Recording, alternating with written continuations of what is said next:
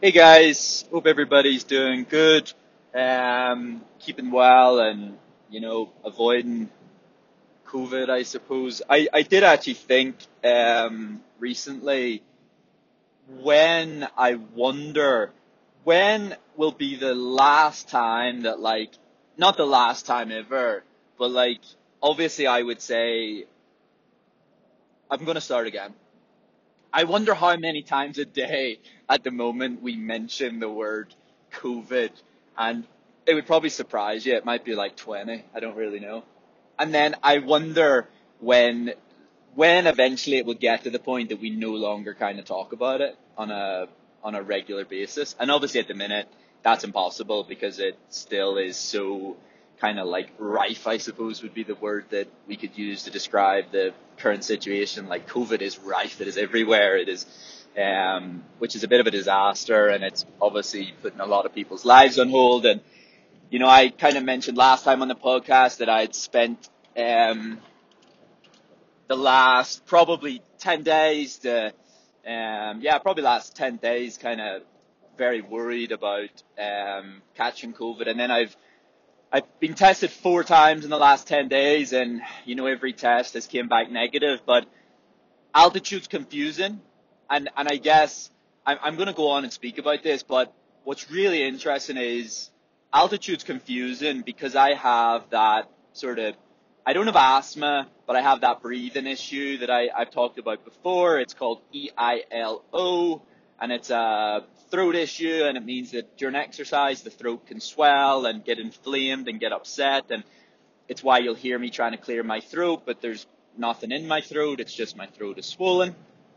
So training at altitude's tough it makes you tired you know you're you're drowsy my breathing might be bad because of my sore throat and I lived with um, for five days I lived with um, three confirmed positive tests and so I guess you could forgive me for assuming or worrying that, you know, I might actually end up getting a sort of positive test or getting symptoms. And I woke up Monday, I felt tired. Sunday, I had actually decided to rest. I, I was really stressed.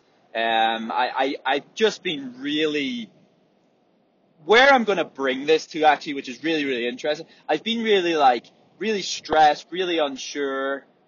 I actually have nothing to be stressed about, right? Because I'm so lucky, you know, like I, I could afford to get a hotel, I could afford to get an Airbnb, I was safe, I had a roof over my head. All I had to do was some training. If I wanted to train, you know, nobody was forcing me to train and and in reality, I had nothing to be stressed about, absolutely nothing. And I was making a big deal out of nothing. Um, but it's amazing the power of like the brain when it sort of convinces you that you should be stressed and you should be really worked up. And basically what had happened, the, the day that I retired, well, like, like got really drunk and tweeted about retirement. And then the next day I woke up and I realized there was, there was some substance to it. And, you know, I, I had been struggling with like no races and I had been struggling with this new version of running where where there'd be no crowds and and maybe no Olympics and all this kind of stuff. Um, I realized that I had to mentally make a decision that was like, okay, you're feeling a bit hard done by. You're you're rehearsing this idea that this isn't what I signed up for, and what either what either needs to happen right now to to not waste any more time is you need to decide to either retire because this isn't the sport that you signed up for, this isn't what you wanted, etc., etc. Sorry about the throat. or you need to make a decision that says, I know exactly what I'm about to sign up for and I'm going to commit to that. And if races happen, they happen. If they don't, they don't. If there's fans, there's fans. If there's not, there's not. Right. So I then made that decision and over the next lot of months, I moved on. I committed to it. I didn't whine about it. I didn't complain about it. I just focused on, you know, what I could control. Um, I put things in place that I, I could control, I guess you could say, um, and, you know, cracked on.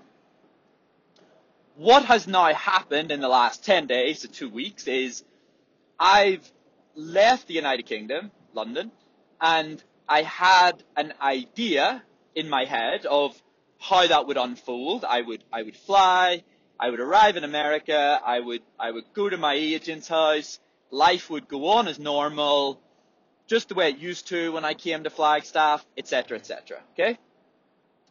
That doesn't materialize because through stuff that I don't really need to talk about because it's not important, um, that obviously doesn't unfold. I go back to feeling a little bit hard done by. I'm like, oh my god, I didn't go home for Christmas and I booked a business class flight to try to avoid COVID and, you know, blah, blah, blah, blah, blah.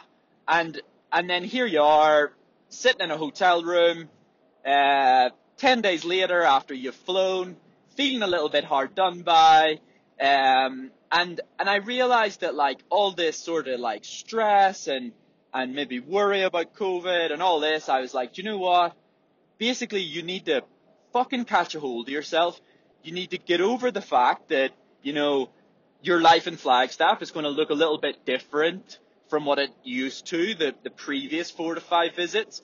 The entire world right now has a different outlook, different, you know, you walk down the street, people have masks on. So it, it felt very similar to that day after when I had basically retired and I needed to mentally snap out of the I'm feeling hard done by, you know, I'm I'm feeling blah blah blah, and you need to just accept the situation. So I guess I sort of tried to do that Sunday. Um, got to the sort of point where I was like, okay, you know, this is a situation. You're probably going to have to live by yourself for quite a bit. You're probably going to have to train by yourself for quite a bit. That's frustrating because you probably went to Flagstaff, yes, for altitude, but also for the group culture to have like Haas, my agent there at sessions, maybe on the bike, etc., etc. And so I had to accept that it was going to be a little different but that I still valued altitude, right? And so I literally cannot leave Flagstaff until I've done probably at least two months of decent training. And, and I'll, and I'll, I'm just want to sip of coffee. So I did a pretty good week the first week that I was here, but then I woke up. I didn't run on Sunday. I put it down to stress, which might you might it might sound crazy, but I I have a, an ability to really work myself up and then end up really tired. Like I had to have a nap. I think I had a two hour nap because of stress. I booked a flight. I then cancelled the flight. I was going to fly home that day, etc., etc. Um, and then I woke up Monday and I thought my breathing was bad. I, I, I swear to God, you can convince yourself of symptoms, which I, I, I find like mad because I don't think I'm soft, but maybe I'm softer than I think. I don't really know. I woke up Monday, I felt tired, like I felt like I was a bit like, a bit like chesty, wasn't really sure. I went for a run. I tried to like run at a pretty good pace and I, and I was struggling. And then because I couldn't run at a pretty good pace, I was getting frustrated. And then I swear my heart rate was just getting higher. My breathing was getting worse. And I ended up just like stopping on the run. And then I ran a bit of the run back and then I ended up walking back to the house. And I obviously at this point, you know, you're, you're five or six days in isolation, having been exposed to three people with positive tests. I, I, I'd convinced myself on Monday that that was the start of my symptoms, tiredness, tough breathing. But if anyone's ever been to altitude, tiredness, feeling out of breath, you know, it's, it's fucking common symptoms at altitude. Like it's, you know, it's 7,000 feet. Like it's, there is no fucking oxygen. You are going to feel out of breath and you are going to feel tired if you've sort of done a couple of decent sessions the week before. So all in all, Monday was a pretty shit day. I ended up going to bed about 1 p.m. thinking I was going to have a nap. And probably the stress of everything and all the rest of it, I slept all the way to like 8 o'clock that night. Woke up, had a shower, and then went back to bed and then woke up the next day. Now, the next day, I felt a lot better and I had done a COVID test on Monday and so I actually got my results. I didn't run on Tuesday because I wanted to wait for my results. I went for a walk and there was nothing wrong. I was on the phone to my mum. I was really chatty. Everything. She she was convinced, you know, I was fine because of how chatty I was, and um, and so it turns out I, I was fine, which is absolutely incredible. Um, it means I completely imagined symptoms on Monday and had had literally convinced myself. And and the reason I wanted to mention that in the podcast is because the power of the brain and subconscious, subcon I, I don't know if I'm saying that right, um, is so, so powerful.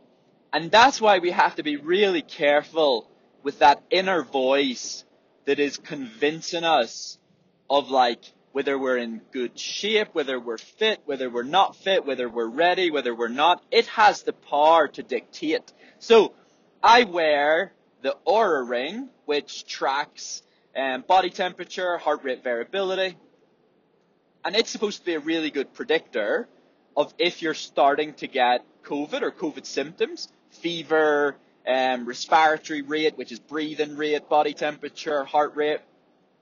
And the ring had even started to show signs of body temperature going up a little bit, respiratory rate going up a little bit, heart rate variability dropping down a bit. But if you, if you think about the symptoms of stress, they're all linked to stress as well. So if you're causing yourself stress and anxiety and worry, body temperature is going to go up, breathing rate's going to go up, heart rate variability is going to go down. And so it's all kind of linked. It can all be explained. Um, but yeah, that, that, that's kind of where I'm going with that. We need to be very careful with what we are, what we're doing to feed the subconscious or our psychology that is then our inner voice that's talking to us, okay? Here's how I snapped out of it. I did a COVID test and the COVID test came back negative, right? I've done four COVID tests in 10 days, so that's pretty conclusive, okay? So what sometimes you need to build into your training program or your, your life management and all things like this is it's just like, it's just like journaling and journaling things you have you, you have that you're grateful for. When you actually write things down and you remind yourself, then it's very difficult for your inner voice to be negative. You know, if you're able to write down, I have a family, I have a loving family, I can afford to buy running shoes, I have a steady job where I know other people have been, you know, laid off, or even if you have been laid off, maybe you have some savings, or if you don't have savings and you've been laid off, you might have friends or family that are there to support you versus maybe other people that don't. And there's always things, concrete things that we can be grateful for that then reminds us, you know, actually, yes, this is a pretty shitty situation. Yes, there's things that I could probably be negative about and I could complain about and people would probably listen and they would probably agree with me. But also, it's nice that I have a few things that I can be grateful for. And I just remembered I forgot my running shoes to warm up. That's quite cool. Anyway, I, I'm again back to things to be grateful for. I think there's a brand new pair of shoes in a box in the back of the truck that I picked up yesterday. So back to things to be grateful for. But that's where I'm going with that. The inner voice is very, very powerful. Start to get control of yours. Um, make sure that it's it's feeding you with honest and factual feedback sometimes rather than just emotional doubt and worry and anxiety and all these things because that's no good to anybody and you, you really don't you really just don't need that or or you know shouldn't want that in your life um so I pretty much cracked on I got the negative test and how I know that like my psychology's changed and and um I'm I'm going to be a better athlete is that basically when the test came back negative, I was obviously happy. Sorry, Alexa's talking to me in the truck. I, I was happy, but I was also angry that I wasted a Monday and a Tuesday. And that's not like me. Normally I'd just be like, okay, we'll just crack on. Where I was literally on my run last night and a part of me was angry because I felt a bit hard done by that like not only had I worried for seven to ten days that I might get COVID and, and all these expenses, I was like, fuck, like I could have done a fucking good session on Tuesday and now I'm I'm actually I've fallen a bit behind my like rivals or my competition because I had to sit around and wait for a negative test. Now, obviously, that's the least of my worries because it's absolutely fantastic that another negative test came back and that I'm feeling good and I'm positive and I'm healthy. Um, but yeah, I was actually really pumped about that because I'm not normally like that. Whereas I've I've started to get like greedy and excited again about like more training and harder training and and really trying to when you perform at a level that you've never performed at before, obviously something happens. You you you see that you have this potential to be to be better, to be faster, and, and that's really good and that's really exciting and that's really fun. But then what, what happens is there's this there's this added pressure that the next time the expectation from yourself in both training and your next race goes up. Okay? And so why why my race result at London and Larne was probably better than ever before probably comes back to a audio book that I listened to after London and Larne, but it made a lot of sense because when I went to Font Romeu altitude, um, the first run we did, it just it just defied science. I remember um, my coach at the time, Robert Denmead, I, I, I had, you know, sort of messaged and I'd sort of told him roughly what we had done in that sort of first week. And, you know, he had, he had messaged me back and said something like, oh yeah, I guess, I guess you were able to do that, as in you were able to train at that intensity and that level straight away because you'd slept in the altitude tent for two weeks. I hadn't slept in an altitude tent. The altitude tent didn't exist. I basically got off a plane. Now, sorry, that that doesn't make Rob wrong. Rob, massive amount of intelligence, massive amount of experience, and so he was right in thinking that the only reason an athlete would train that hard right away would be if they had been careful, they had done an altitude tent to help with like acclimation. And I'm not, I'm not going to move on here to start suggesting this is what athletes should do. But I think to create extraordinary results and extraordinary times and and fast times and all the rest of it, you you need to do extraordinary things in training. It's that simple. And so we get off a plane. Andrew Butchart picks me up from the airport. We drive up the mountain. We go for a run, and we're we're pretty much running six minute mile pace from the start. And I'm thinking, oh my god, like my heart rate's had no time to adjust here. It's flying. But we just, it just became normal.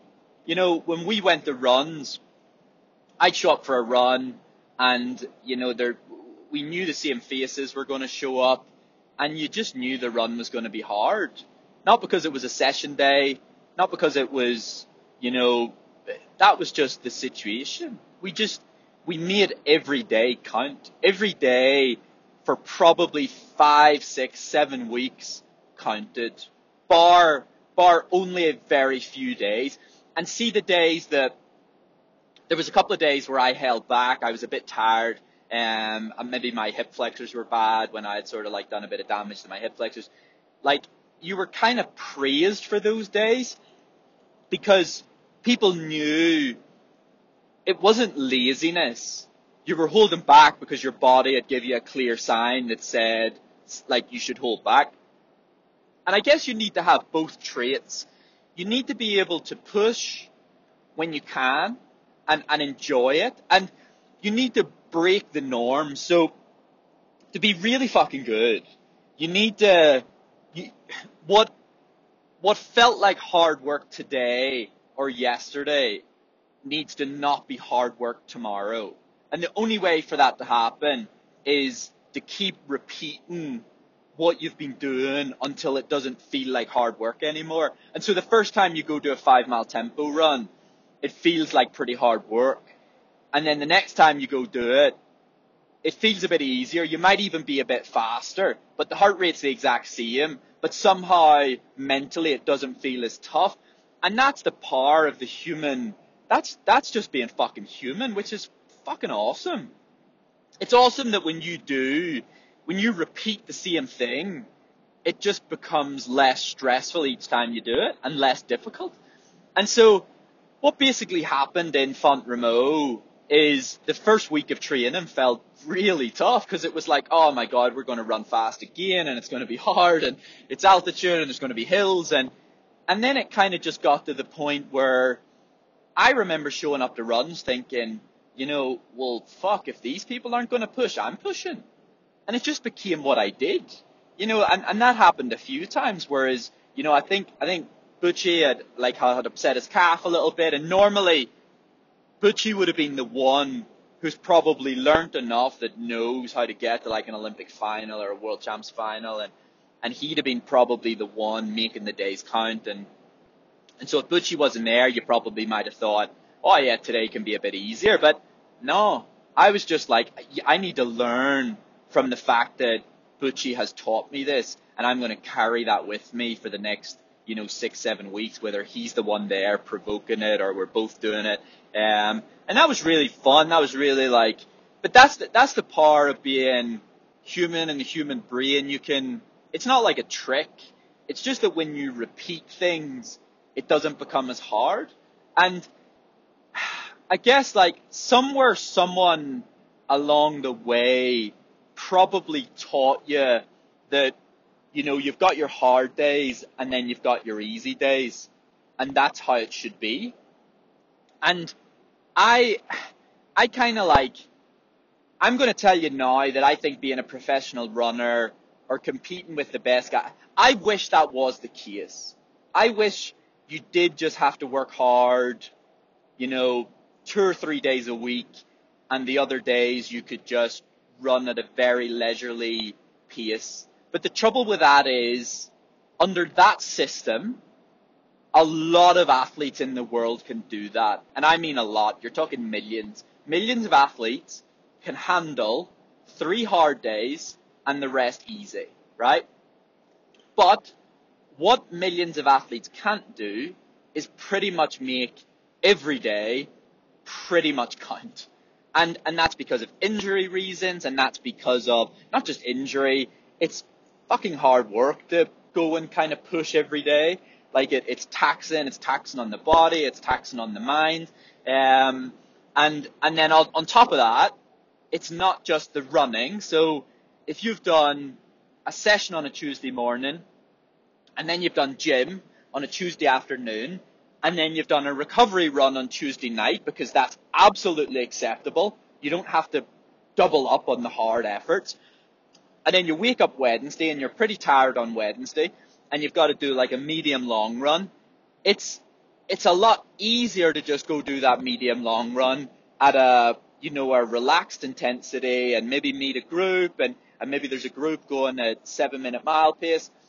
It's a lot harder to go do that medium long run by yourself over like maybe hilly terrain and, and push push the effort to a pretty you know a pretty solid pace, maybe 615, maybe 620, and and it just requires a lot more mental concentration, etc., etc. But you can tell that over a seven or eight week block, why that would soon start to pay off if you're starting to make not every single run that you do count, but there's a couple of runs a week that you come back from that run and you think to yourself, yeah, that counted. I'm, I'm a little bit fitter having done that.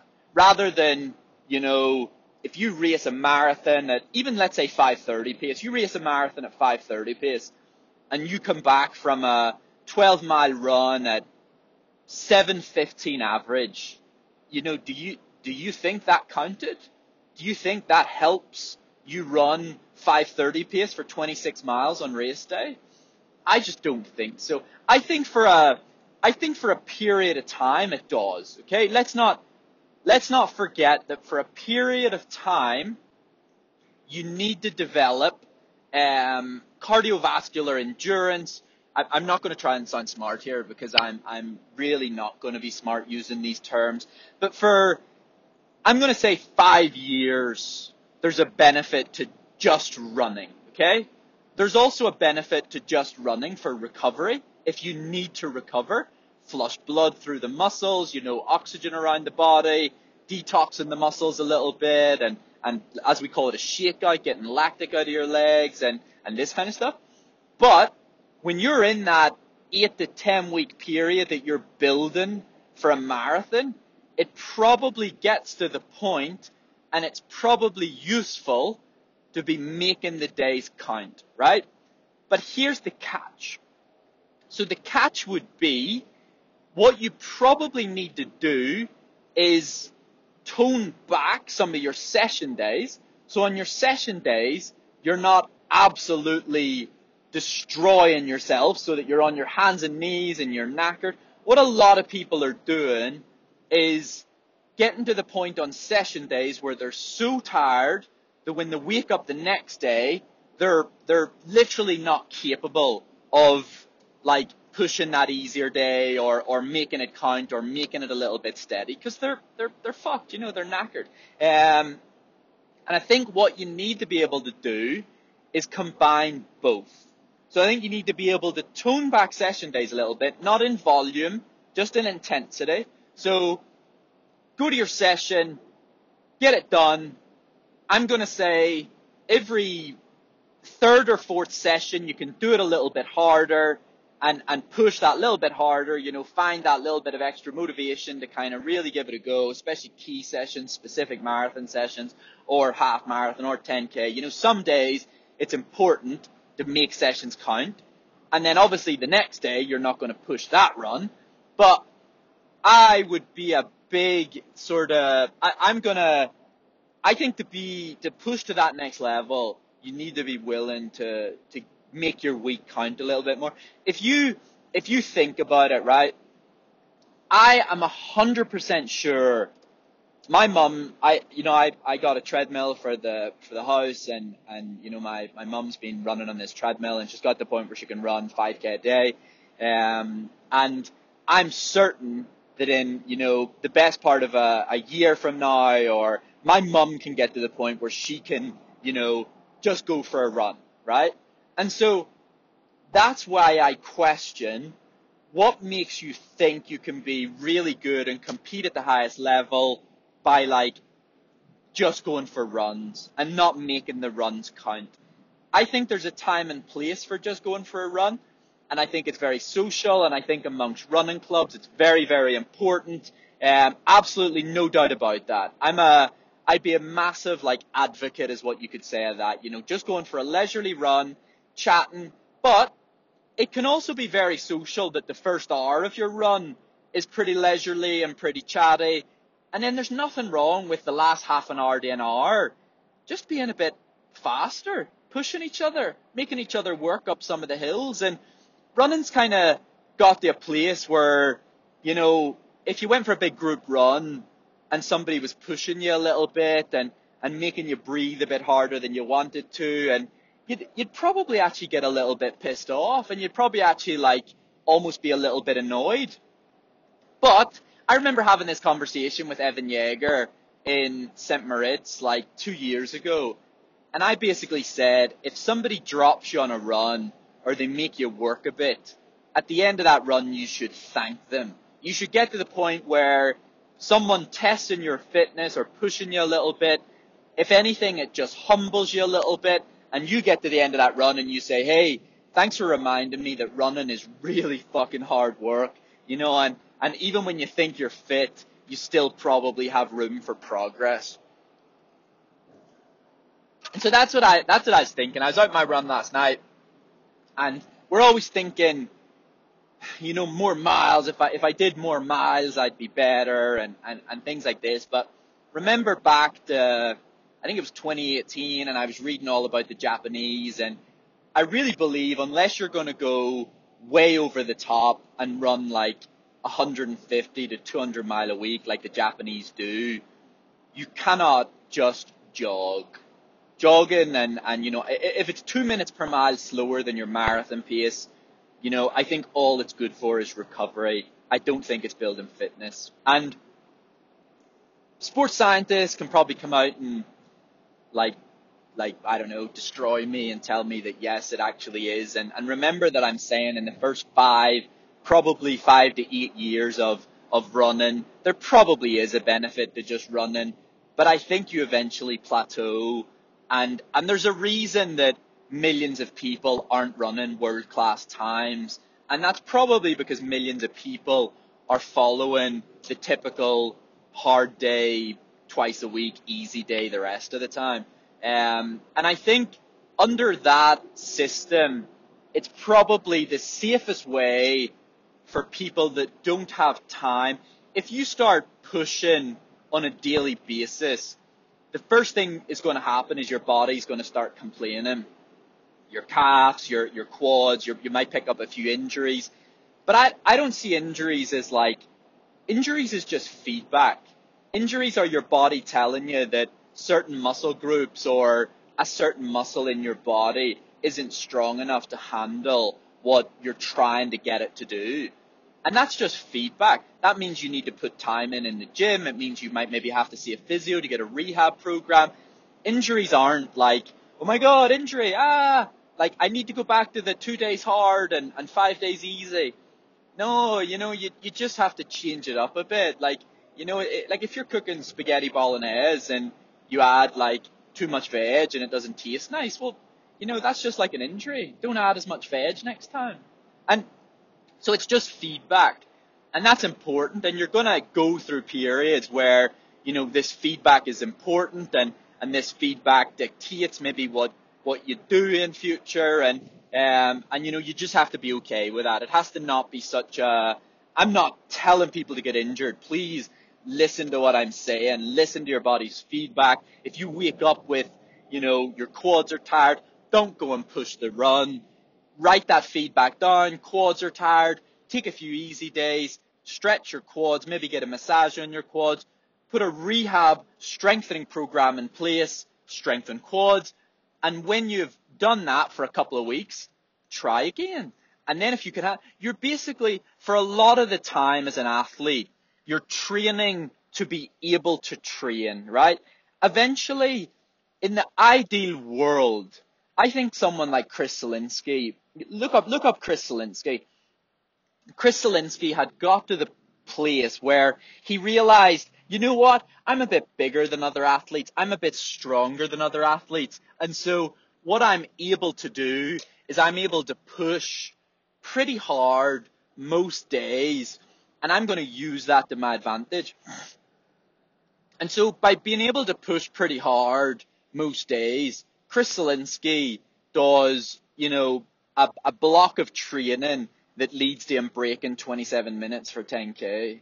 And, you know, it, it's that simple. He might have been training his whole life to get to the point where he could handle that one training block that built upon years and years and layers and layers and it built upon all this previous hard work and all this previous experience and, and creates a sub 27 minute 10k.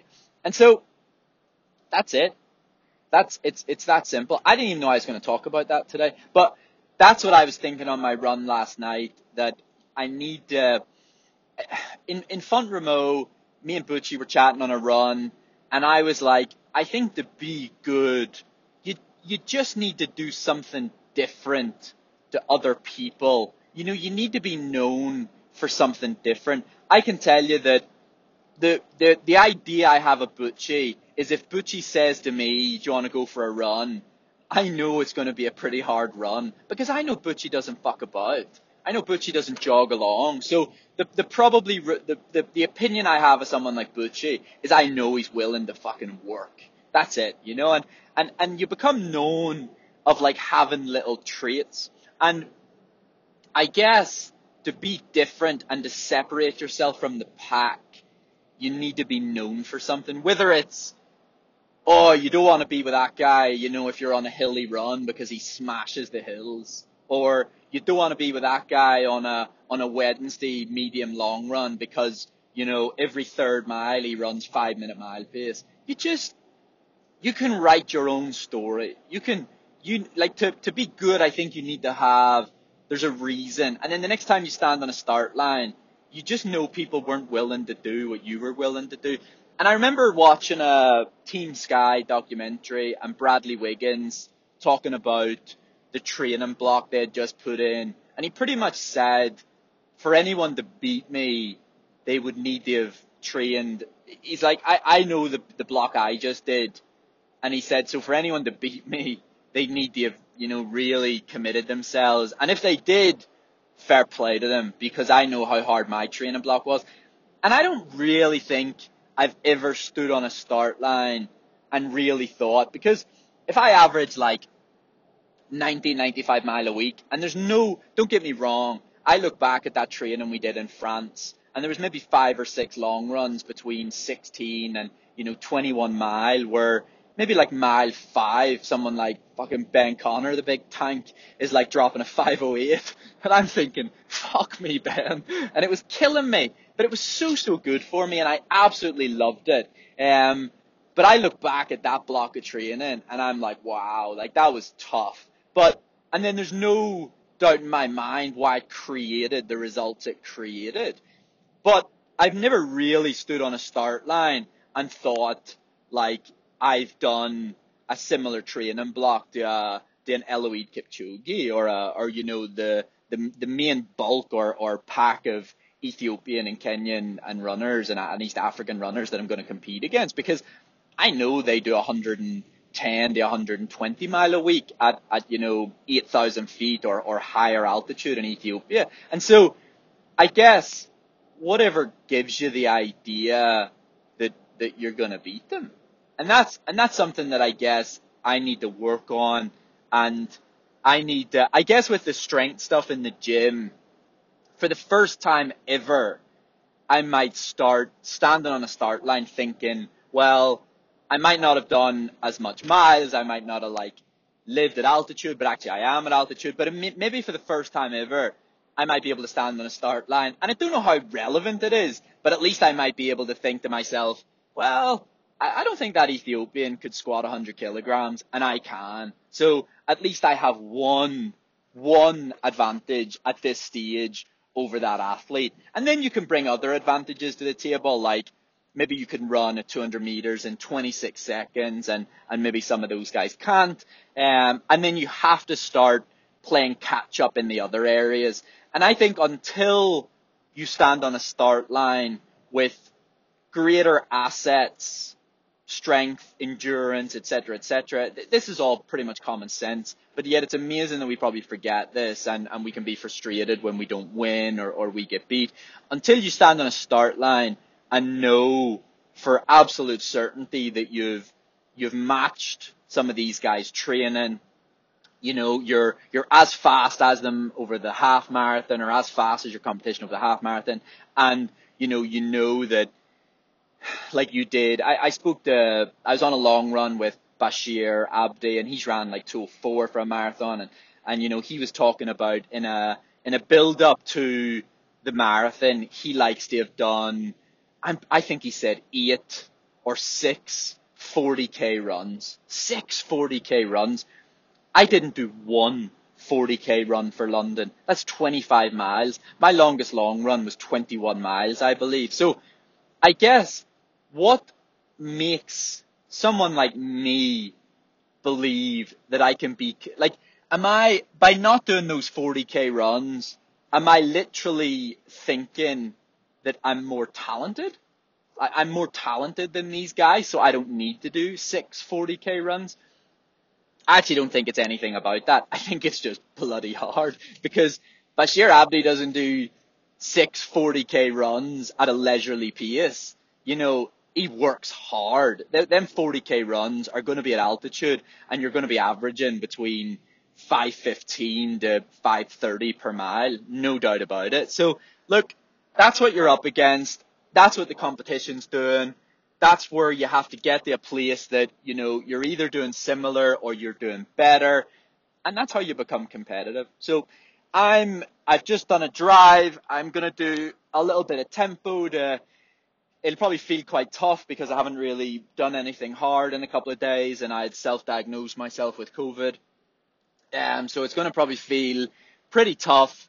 Um, but look, I'm on a nice little road loop. The sun is shining. Flagstaff, I've just left snow behind me. So hopefully this goes pretty well. And then on Saturday, I'm going to get on the track and do some kilometer reps because I want to see it's been quite a while since I've been on the track. You know, I was doing K's in Bushy Park on the dirt, and then I did K's last week up in Flagstaff on the dirt. So I guess it's about time I sort of got on the track and and started to sort of see from what I've been doing on the dirt, is it going to translate to, you know, you'd assume that you're going to be slightly faster on the track and that the effort might feel, you know, a little bit easier on the track, but I guess we'll soon find out well, we'll find out on Saturday. Um, but yeah, so look, thanks for listening. Um, I hope you found some of that useful. Um, and yeah, take care, Scully.